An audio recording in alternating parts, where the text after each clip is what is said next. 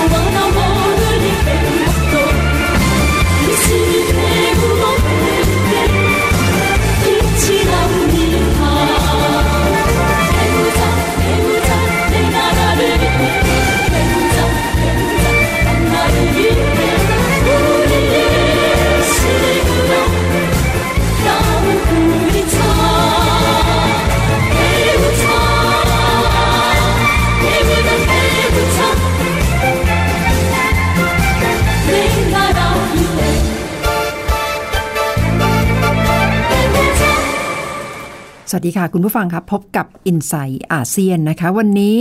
นำบทเพลง Let's Study จากวงมอรังบง ซึ่งเป็นวงชื่อดังของประเทศเกาหลีเหนือนะคะ ได้ข่าวว่าเป็นวงโปรดของท่านผู้นำสูงสุด คิมจองอึนด้วยนะคะ ขณะนี้ถ้าพูดถึงความสัมพันธ์ของเกาหลีเหนือต่อเวทีระดับโลกก็ดูเหมือนจะหวานชื่นอย่างมาก จุดเปลี่ยนสำคัญก็มาจากวันที่ประธานาธิบดีโดนัลด์ทรัมป์ได้พบกับประธานาได้พบกับคิมจองอึนผู้นำสูงสุดของเกาหลีเหนือ ที่ประเทศสิงคโปร์ค่ะ เมื่อช่วงเดือน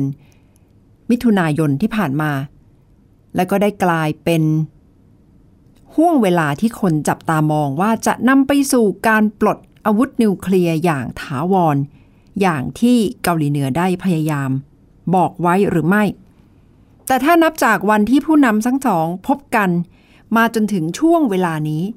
ก็ยังไม่ได้มีความคืบหน้ามากนักนะคะ และดูเหมือนขณะนี้สหรัฐจะพยายามเร่งเครื่อง ในแง่ที่ว่าส่งรัฐมนตรีว่าการกระทรวงการต่างประเทศไมค์พอมพิโอมาเยือนทั้งเกาหลีเหนือ เกาหลีใต้ ญี่ปุ่น และประเทศจีน เป็นทริปที่ใช้เวลาสั้นๆค่ะไม่เกิน 2 วันเยือนทั้ง 4 ประเทศ และบรรยากาศที่ได้พบกับคิมจองอึนที่กรุงเปียงยาง หวานชื่นอย่างมาก แต่บรรยากาศช่างดูแตกต่างจากการพบหารือกับรัฐมนตรีว่าการกระทรวงการต่างประเทศ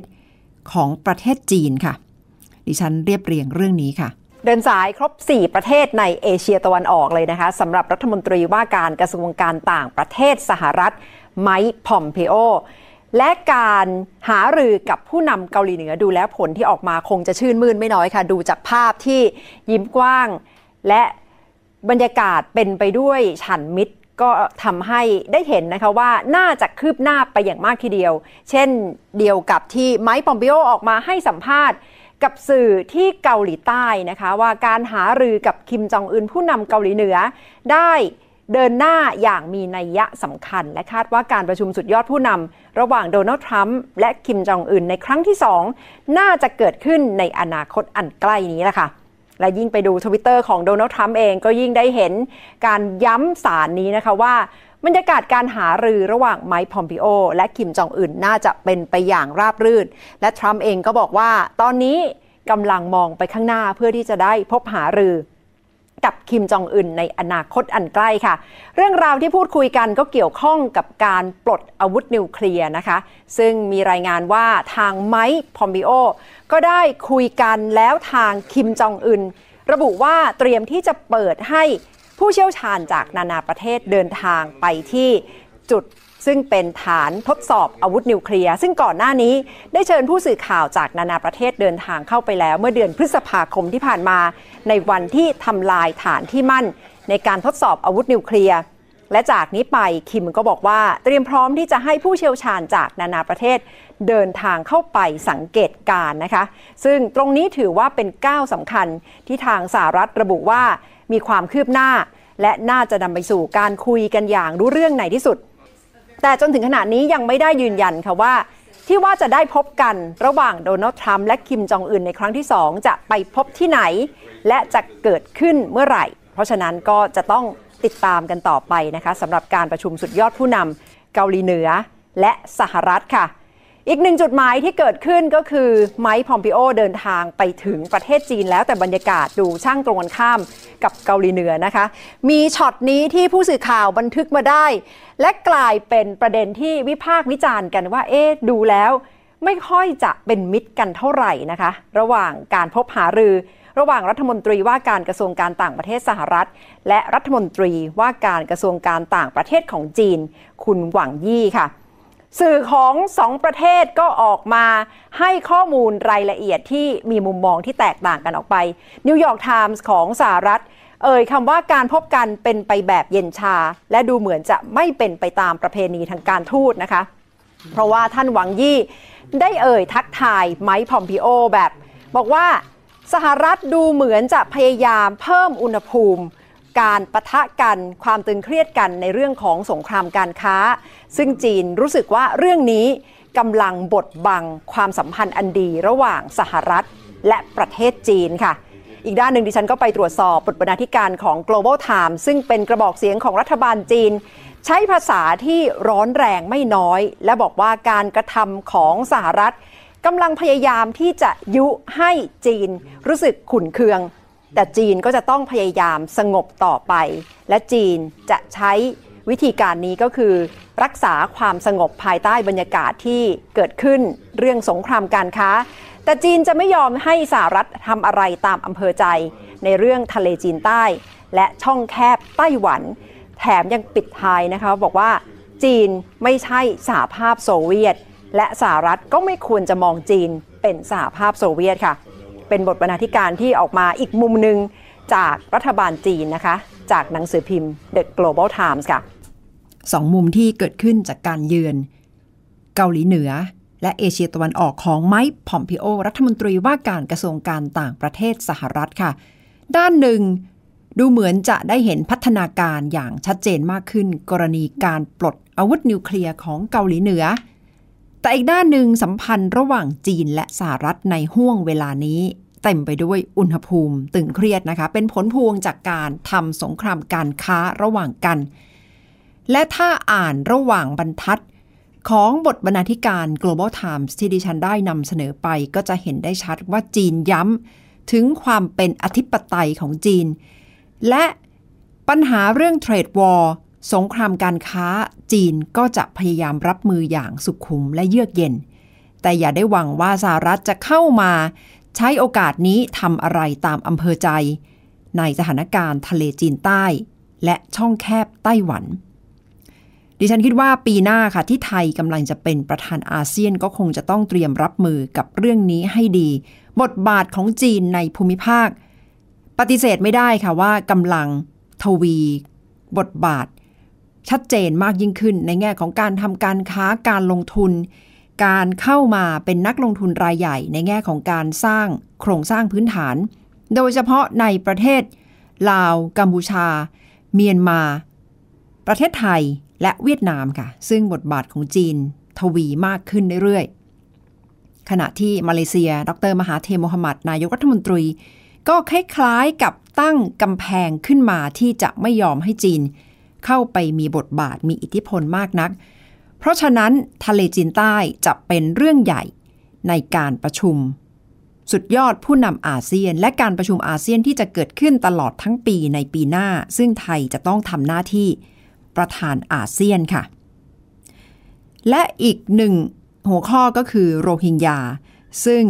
ก็อาจจะทวีความร้อนแรงมากขึ้นนะคะ ในเวทีประชุมอาเซียน เมื่อ ดรมหาเทโมฮัมหมัดได้ประกาศแล้วว่าจะไม่สนับสนุนองซานซูจี ในฐานะเป็นผู้นำเมียนมา เพราะแสดงออกถึงความไม่พอใจต่อการจัดการปัญหาการดูแลเรื่องมนุษยธรรมที่เกี่ยวข้องกับคนโรฮิงญาค่ะ ก็น่าจะเป็นชนวนของเหตุปะทะกันในแง่จุดยืนของหลาย ๆ ประเทศในอาเซียนสำหรับการประชุมในปีหน้าด้วยค่ะ อย่างน้อยสองเรื่องใหญ่นี่แหละค่ะที่ดิฉันว่า รัฐบาลไทยคงจะต้องเตรียมตัวว่าจะรับมืออย่างไร อีกเรื่องหนึ่งในแง่ของการพัฒนาประเทศไทยกับการก้าวเข้าสู่ Thailand 4.0 ภาครัฐเองพยายามที่จะหมายมั่นปั้นมือว่าไทยจะต้องเข้าสู่ความเป็นยุคดิจิทัล เน้นในเรื่องนวัตกรรม เน้นเรื่องเทคโนโลยีจะต้องทันสมัยมากยิ่งขึ้น แต่ถ้าดูในทางปฏิบัติ ก็อาจจะมีรายละเอียดอีกมากมายนะคะ ที่ยังไม่สามารถปรับเปลี่ยนได้อย่างรวดเร็ว แต่หนึ่งในความคืบหน้าที่เกิดขึ้นก็คือเรื่องสำเนาบัตรประชาชนค่ะ ช่วยให้ไทยเดินหน้าเข้าสู่ความเป็นรัฐบาลอิเล็กทรอนิกส์ได้ มากน้อยแค่ไหน ดิฉันคุยกับดรสมเกียรติตั้งกิจวานิช ในช่วงคิดยกกำลังสองค่ะ พูดกันมาตลอดนะคะ เรื่องไทยแลนด์ 4.0 แล้วภาคราชการนี่ถือว่าความเร็วเป็นยังไงคะอาจารย์ ภาคราชการก็พยายามทำ Thailand 4.0 เช่นเดียวกันนะครับ แต่ขอใช้คำว่า ราชการคืบคลานสู่ Thailand 4.0 ครับสำหรับกฎล่าสุดที่บอกว่ายกเลิกแล้วค่ะไม่ต้องใช้สำเนาบัตรประชาชนน่าจะช่วยได้สิคะก็ถือเป็นข่าวดีเล็กๆนะครับที่ก็สำคัญนะครับที่สุดท้ายแล้วนะครับอำนวยความสะดวกให้กับประชาชนนะครับ ต่อไปนะครับบัตรประชาชนทะเบียนบ้าน เราไม่ต้องทำสำเนาแล้วเวลาไปติดต่อราชการ แม้ว่ายังไม่ครบทุกจุดนะครับ ผมคิดว่ายังเป็นนิมิตหมายที่ดีครับ อย่างน้อยได้เริ่มต้นทำสิ่งที่ช่วยประชาชนครับ อาจารย์บอกว่าคืบคลานไปแล้วนี่คืบตรงไหนบ้างคะถ้าดูปี 2 ปีที่ผ่านมานะครับเราเห็นนิมิตหมายอันดีนะครับ อย่างแรกเลยนะครับชำระภาษีออนไลน์ชำระก็ชำระด้วยอิเล็กทรอนิกส์นะครับเป็น e-payment กันเรียบร้อยแล้ว อันนี้ถือเป็นก้าวสำคัญกระทรวงการคลังทำมา อีกเรื่องหนึ่งนะครับธนาคารประเทศไทยทำมาก็คือ โอนเงินผ่านพร้อมเพย์ถือเป็นก้าวใหญ่นะครับที่ช่วยทำให้ลดค่าใช้จ่ายกับทุกคนที่เกี่ยวข้องนะครับด้านหน่วยงานอื่นนะครับก็มีผลงานที่เรียกได้ว่าน่าชมเชยนะครับมีการเลิกการกรอกใบขาเข้าขาออกเรียกว่าตอม6นะครับแล้วบัตรประชาชนใบขับขี่ ตอนนี้หายนะครับไม่ต้องไปแจ้งความที่สถานีตำรวจอีกแล้ว เรื่องต่างๆ เหล่านี้ถือเป็นเรื่องที่ดี ถือเป็นความก้าวหน้าครับคุณนัฐาครับค่ะแล้วเรื่องที่น่าจะทำแต่ยังไม่ได้ทำล่ะคะ มีอีกมากมายมหาศาลเลยนะครับ ประเด็นที่น่าเสียดายก็คือ เรื่องที่ทำไปแล้วเป็นเรื่องที่ดี แต่มีจำนวนน้อยเกินไป จึงถือว่าเป็นการคืบคลานนะครับ จริงๆแล้วถ้าจะดูแล้ว Thailand 4.0 นะครับยังไม่ค่อยไปไหนเลย เพราะอะไรครับ เช่นเราทำสัญญากับรัฐนะครับ ทุกวันนี้ ผมยังต้องเซ็นเอกสารกล่องโตนะครับ เอกสารที่เซ็นก็คือ รับรองว่าหน่วยงานของผมเป็นหน่วยงานที่มีวัตถุประสงค์ทำอะไร ซึ่งจริง ๆ เอกสารเหล่านี้อยู่กับราชการครับ แต่ผมต้องเอามาเซ็นทุกครั้งทุกครั้ง บอกราชการว่าหน่วยงานของผมเป็นอย่างไร ทั้งๆที่ราชการสมควรจะรู้จักหน่วยงานของผมอยู่แล้วนะครับ เราเอาข้อมูลของหน่วยงานรัฐนะครับ ดาวน์โหลดมาได้หลายหน่วยงาน มีข้อมูลอยู่ในเว็บไซต์ แต่ทำเป็นรูปแบบของ PDF พอเราจะเอามาใช้เราต้องมาขี่เข้าไปใหม่ครับ อันนี้ก็ปวดหัวอีกแบบหนึ่งแล้วต้องเตรียมเอกสารต่างๆ เต็มตู้เลย เก็บในรูปอิเล็กทรอนิกส์เนี่ยท่านก็ไม่รับตรวจด้วยนะครับ ท่านจะมาขอดูย้อนหลังที่เป็นกระดาษ เพราะฉะนั้นต้องเตรียมตู้กระดาษเต็มไปหมดเลย คนทำรับเหมาก่อสร้างนะครับ อยากจะยื่นเอกสารกับหน่วยงานก่อสร้างอย่างเช่นกทม ทั้งๆทที่ออกแบบการก่อสร้างอยู่ในคอมพิวเตอร์ แต่ก็ต้องพิมพ์แบบพิมพ์เขียวมหาศาลเป็นกองโตเลยนะครับ ไปให้ท่านตรวจ ท่านไม่ยอมรับการส่งข้อมูลเป็นไฟล์ครับ นี่คือตัวอย่างว่า Thailand 4.0 ยังไม่ค่อยไปไหนเลยครับฟังดูย้อนแย้งอยู่ในตัวนะคะ หมายความว่าถ้าจะปรับให้เป็นรัฐบาลอิเล็กทรอนิกส์ ก็จะต้องปรับกันทั้งระบบจริงใช่เลยครับ แล้วเรื่องนี้เป็นเรื่องที่สำคัญนะครับ ประเทศไทยคืบคลานสู่รัฐบาลอิเล็กทรอนิกส์นะครับ ถ้าดูอันดับรัฐบาลอิเล็กทรอนิกส์ของไทยนะครับ ที่จัดโดยองค์กรสหประชาชาตินะครับ ในปี 2560 เราได้อันดับ 73 ขยับขึ้นมาเล็กน้อยนะครับ เป็นอันดับ 73 ในโลก อันดับทีสี่4 ในอาเซียน แต่ถ้าไปดูไส้ในของการวิเคราะห์ของสหประชาชาตินะครับ จะพบว่าคนไทยพร้อมแล้วอยากจะใช้บริการ แต่ว่ารัฐบาลกลับไม่พร้อมครับ นี่คือประเด็นปัญหาครับๆจะทำยังไงคะเพื่อที่จะให้ภาครัฐปรับตัวมาให้ทันกับความต้องการของประชาชนนะคะ จริง ๆ แล้วกฎหมายที่ออกให้เป็นรัฐบาลอิเล็กทรอนิกส์นะครับออกมาแล้วครับคุณนัฐาครับ ตั้งแต่ 15-16 ปีที่แล้ว คือกฎหมายธุรกรรมอิเล็กทรอนิกส์นะครับกฎหมายนี้บอกไว้ว่า ถ้า เคยใช้อะไรที่เป็นกระดาษต่อไปให้ใช้อิเล็กทรอนิกส์แทนได้นะครับ เช่น แต่ก่อนต้องเซ็นบนกระดาษ ให้ใช้ลายเซ็นอิเล็กทรอนิกส์ได้ เคยทำสัญญาบนกระดาษ ให้ทำสัญญาบนสื่ออิเล็กทรอนิกส์เช่นอีเมลได้นะครับ ถ้าต้องเป็นพยานหลักฐานกระดาษก็เก็บพยานหลักฐานเป็นอิเล็กทรอนิกส์ได้ ให้มาตรวจที่หลังได้ต่างๆ เป็นต้นครับ กฎหมายออกมาแล้วใช้แล้ว แต่การใช้กับรัฐบาลและใช้กับศาลยังมีน้อยมาก พูดง่ายก็คือให้ประชาชนใช้กันเอง แต่พอประชาชนใช้กันไปขึ้นกรงขึ้นศาลถ้าศาลไม่ยอมรับอีกประชาชนก็ทำแบบนั้นไม่ได้อีกเหมือนกัน เพราะฉะนั้นความย้อนแย้งก็คือกฎหมายออกมาตั้งนาน แต่ใช้บริการกับรัฐไม่ได้ครับนึกถึงภาพว่าคนนี่วิ่งไปใช้บริการ แต่พอไปถึงภาครัฐจริง ๆ ก็ต้องหยุดชะงักเลยนะคะ แล้วจะปรับอย่างไรให้ได้กันครบวงจรคะอาจารย์ครับ ก่อนที่จะต่อว่ากันนะครับอย่างที่บอกครับ ก็ยังมีบริการดีๆ ที่ออกมากันนะครับ ค่อยๆ คืบคลานไปสู่ Thailand 4.0 แต่ถ้าจะก้าวใหญ่ ๆ ต้องมุ่งไปรัฐบาลอิเล็กทรอนิกส์ครับ รัฐบาลอิเล็กทรอนิกส์นั้น อย่างแรกนะครับ รัฐบาลควรจะเลิกขอเอกสารที่มีอยู่กับรัฐบาลอยู่แล้ว หรือรัฐบาลออกให้นะครับ มาขอเราทำไม คุณควรจะรู้ดีกว่าเราด้วยซ้ำเปิดข้อมูลที่รัฐมีอยู่ ให้ประชาชนใช้ง่าย ๆ ไม่ต้องเอาไปคีย์มาใหม่นะครับ และที่สำคัญครับบังคับใช้กฎหมายธุรกรรมอิเล็กทรอนิกส์กับหน่วยงานภาครัฐ ถ้ารัฐปรับก่อนประชาชน ธุรกิจจะปรับตัวได้ ประเทศไทยจะไป Thailand 4.0 ครับ ประชาชนพร้อมแล้ว รอดูแต่ว่าเมื่อไหร่ภาครัฐจะพร้อมครับ อาจารย์พอจะมีกรอบไทม์ไลน์ไหมคะว่าควรจะต้องเร่งกันภายในเวลากี่ปีดีคะจริงๆแล้วบริการต่างๆที่เกิดขึ้นนะครับ อย่างเช่น การที่ไม่ต้องใช้สำเนาบัตรประชาชนนะครับหรือทะเบียนบ้านเกิดขึ้นมาจากฝ่ายการเมือง สั่งมาต้องเสร็จภายในกี่เดือนกี่เดือน พอทำอย่างนี้ก็เกิดขึ้นได้ครับ แปลว่าของอย่างนี้มันเกิดขึ้นได้ตั้งนาน แต่ขาดความมุ่งมั่นทางการเมืองครับ เพราะฉะนั้นถ้าฝ่ายการเมืองฝ่ายราชการจับมือกันให้บริการประชาชนดีๆ ประเทศไทยก็จะเดินหน้าได้ครับคุณนัฐาครับค่ะเอาละค่ะแสดงว่ามี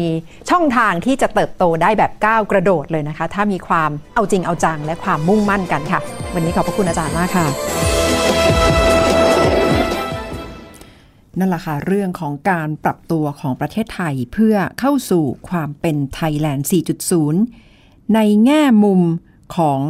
ภาคราชการนะคะ ที่จะต้องพยายามปรับให้ทันสมัยมากยิ่งขึ้น มีประสิทธิภาพมากยิ่งขึ้น และนำไปสู่ความเป็นรัฐบาลอิเล็กทรอนิกส์ค่ะ คุณผู้ชมครับมีความคืบหน้าจากประเทศศรีลังกานะคะ น่าสนใจค่ะ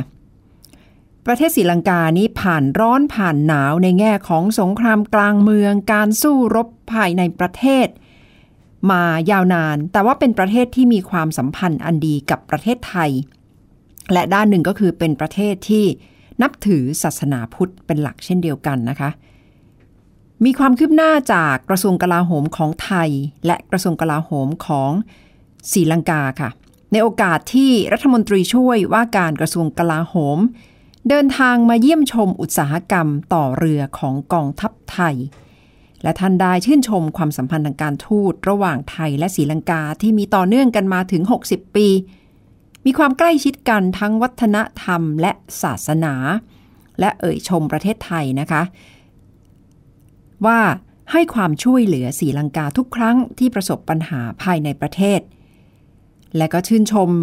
ความสำเร็จในการไปเยือนของพลเอกประยุทธ์จันโอชานายกรัฐมนตรี ซึ่งทำให้กระชับความสัมพันธ์กันแนบแน่นมากยิ่งขึ้นค่ะ โดยศรีลังกาประกาศสนับสนุนไทยในการทำหน้าที่ประธานอาเซียนในปีหน้าปี 2562 พร้อมที่จะเสริมสร้างขยายความร่วมมือระหว่างกองทัพของทั้งสองประเทศให้แน่นแฟนมากยิ่งขึ้น โดยเฉพาะความร่วมมือทางทะเล และการพัฒนาศักยภาพอุตสาหกรรมต่อเรือ โดยทางรัฐมนตรีว่าการกระทรวงกลาโหมของไทยก็หวังว่าความร่วมมือในอุตสาหกรรมป้องกันประเทศ และความร่วมมือระหว่างกองทัพทั้งสองประเทศ ก็จะพัฒนาไปสู่การเสริมสร้างศักยภาพทางเศรษฐกิจและความมั่นคงร่วมกัน ก็คือการกระชับความสัมพันธ์ระหว่างไทยและศรีลังกาในห่วงเวลานี้นะคะ ซึ่งปฏิเสธไม่ได้ค่ะว่า นานาประเทศกำลังจับตามองไทย เรื่องของการ เดินหน้าเข้าสู่การเลือกตั้งค่ะ ซึ่งไทยเองก็ยังต้องรอคำยืนยันอยู่นะคะว่าจะเกิดขึ้นวันไหนเวลาใด แต่แน่นอนว่าหลายฝ่ายกำลังจับตามองว่าจะเกิดขึ้นจริงหรือไม่นะคะ ซึ่งจนถึงขณะนี้รัฐบาลก็ยืนยันว่าจะต้องเดินหน้าจัดการเลือกตั้งค่ะ มีอีกเรื่องหนึ่งในแง่เศรษฐกิจค่ะ คุณผู้ฟังคะจะต้องติดตามกันแล้วล่ะค่ะ สำหรับการคาดการณ์ของกองทุนการเงินระหว่างประเทศหรือ IMF ต่อการเจริญเติบโตของเศรษฐกิจจีน ก่อนหน้านี้ IMF ยืนยันมาตลอดค่ะว่า จีนน่าจะเป็นเศรษฐกิจที่ใหญ่ที่สุดในโลกในปี 2030 แต่ ในช่วงนี้ IMF ปรับลดการคาดการณ์การเติบโตของประเทศจีนลงนะคะ โดยระบุว่าเกี่ยวข้องกับสงครามการค้าระหว่างสหรัฐและจีน มีรายงานออกมาฉบับล่าสุดจาก IMF ว่าคาดว่าเศรษฐกิจจีนปีนี้ ปี 2562 จะเติบโต 6.2%ลดลงจากที่เคยคาดการไว้ก็คือ 6.4%ค่ะ โดยตัวเลขนี้หมายความว่าเศรษฐกิจจีนขยายตัวช้าที่สุด นับตั้งแต่ปี 2533 ตอนนั้นเศรษฐกิจซบเซา หลังจากที่รัฐบาลเข้าไปปราบปรามผู้ที่ประท้วงเรียกร้องประชาธิปไตยเมื่อปี 2532 IMF เตือนนะคะว่าเศรษฐกิจจากประเทศจีนอาจจะถดถอยลงไปอีก ถ้าความขัดแย้งทางการค้ากับสหรัฐ ร้าวลึกลงไปกว่านี้ค่ะ โดยบอกว่าคาดการณ์การคาดการณ์ที่เกิดขึ้นนี้ไม่รวมผลกระทบเพิ่มเติม จากที่สหรัฐขู่ว่าจะเก็บภาษีสินค้าจีน แต่ว่ายังไม่เก็บ เพราะว่ายังไม่แน่นอนเรื่องปริมาณภาษีที่จะเก็บเวลาและการตอบโต้ระหว่างกัน เอาละค่ะนี่แหละค่ะ ก็คืออีกการคาดการณ์หนึ่งที่น่าสนใจว่าจะเป็นอย่างไร อีกด้านหนึ่งค่ะ IMF คาดการณ์ว่า เอเชียเศรษฐกิจยังคงจะแข็งแกร่งโดยเฉพาะประเทศอินเดีย แต่สงครามการค้าอาจจะส่งผลกระทบต่ออาเซียน 5 ประเทศนะคะ 5 ประเทศนี้รวมถึงไทยด้วย ก็คือ อินโดนีเซีย มาเลเซีย ฟิลิปปินส์ ไทย และเวียดนาม IMF เชื่อว่าปีนี้อาเซียนจะโตที่ 5.3%แต่ปีหน้าอาจจะลดลงเล็กน้อยค่ะ อยู่ที่ 5.2%เเป็นผลพวงจากภาวะเศรษฐกิจโลกที่ไทยก็จะหลีกเลี่ยงไม่ได้นะคะ ถึงผลกระทบที่เกิดขึ้นในแง่ของสงครามการค้า ซึ่งรวมถึงประเทศอาเซียนทั้งหมดด้วยค่ะ เอาละค่ะ แต่ก็ปฏิเสธไม่ได้นะคะ ว่าท่ามกลางความผันผวนในเชิงเศรษฐกิจ อีกด้านหนึ่งกลุ่มผู้ประกอบการขนาดเล็ก โดยเฉพาะผู้ประกอบการสตาร์ทอัพก็พยายามที่จะปักธงหาที่ยืน และวันนี้เราจะลากันไปด้วย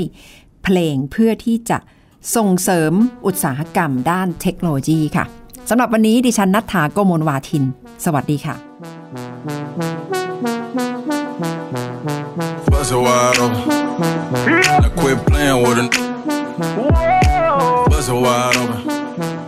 Now quit playing with it. You make me wanna leave the one I'm with. So girl, give me that bomb you with, yeah, yeah. Baby, now I'ma fuck up the game. Girl, just wind it on me.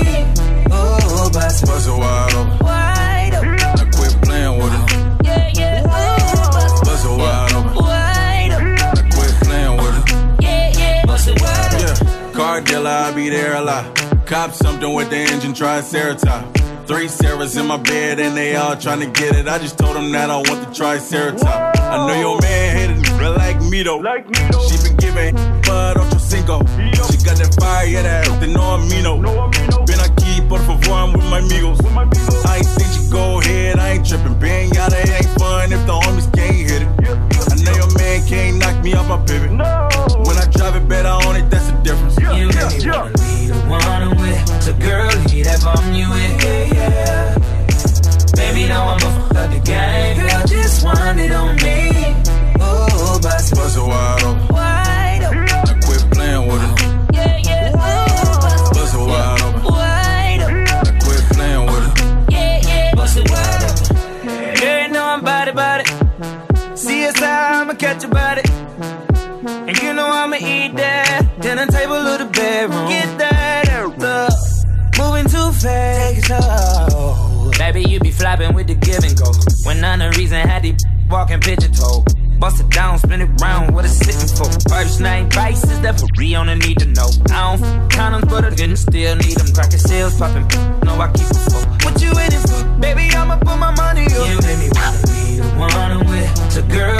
leave that bomb you with.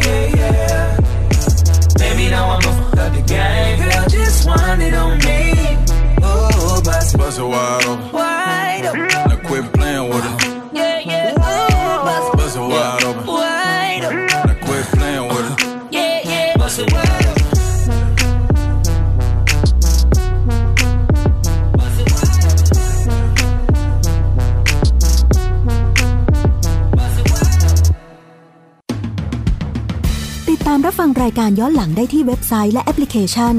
ไทย PBS Radio ไทย PBS Radio วิทยุข่าวสารสาระ เพื่อสาธารณะและสังคม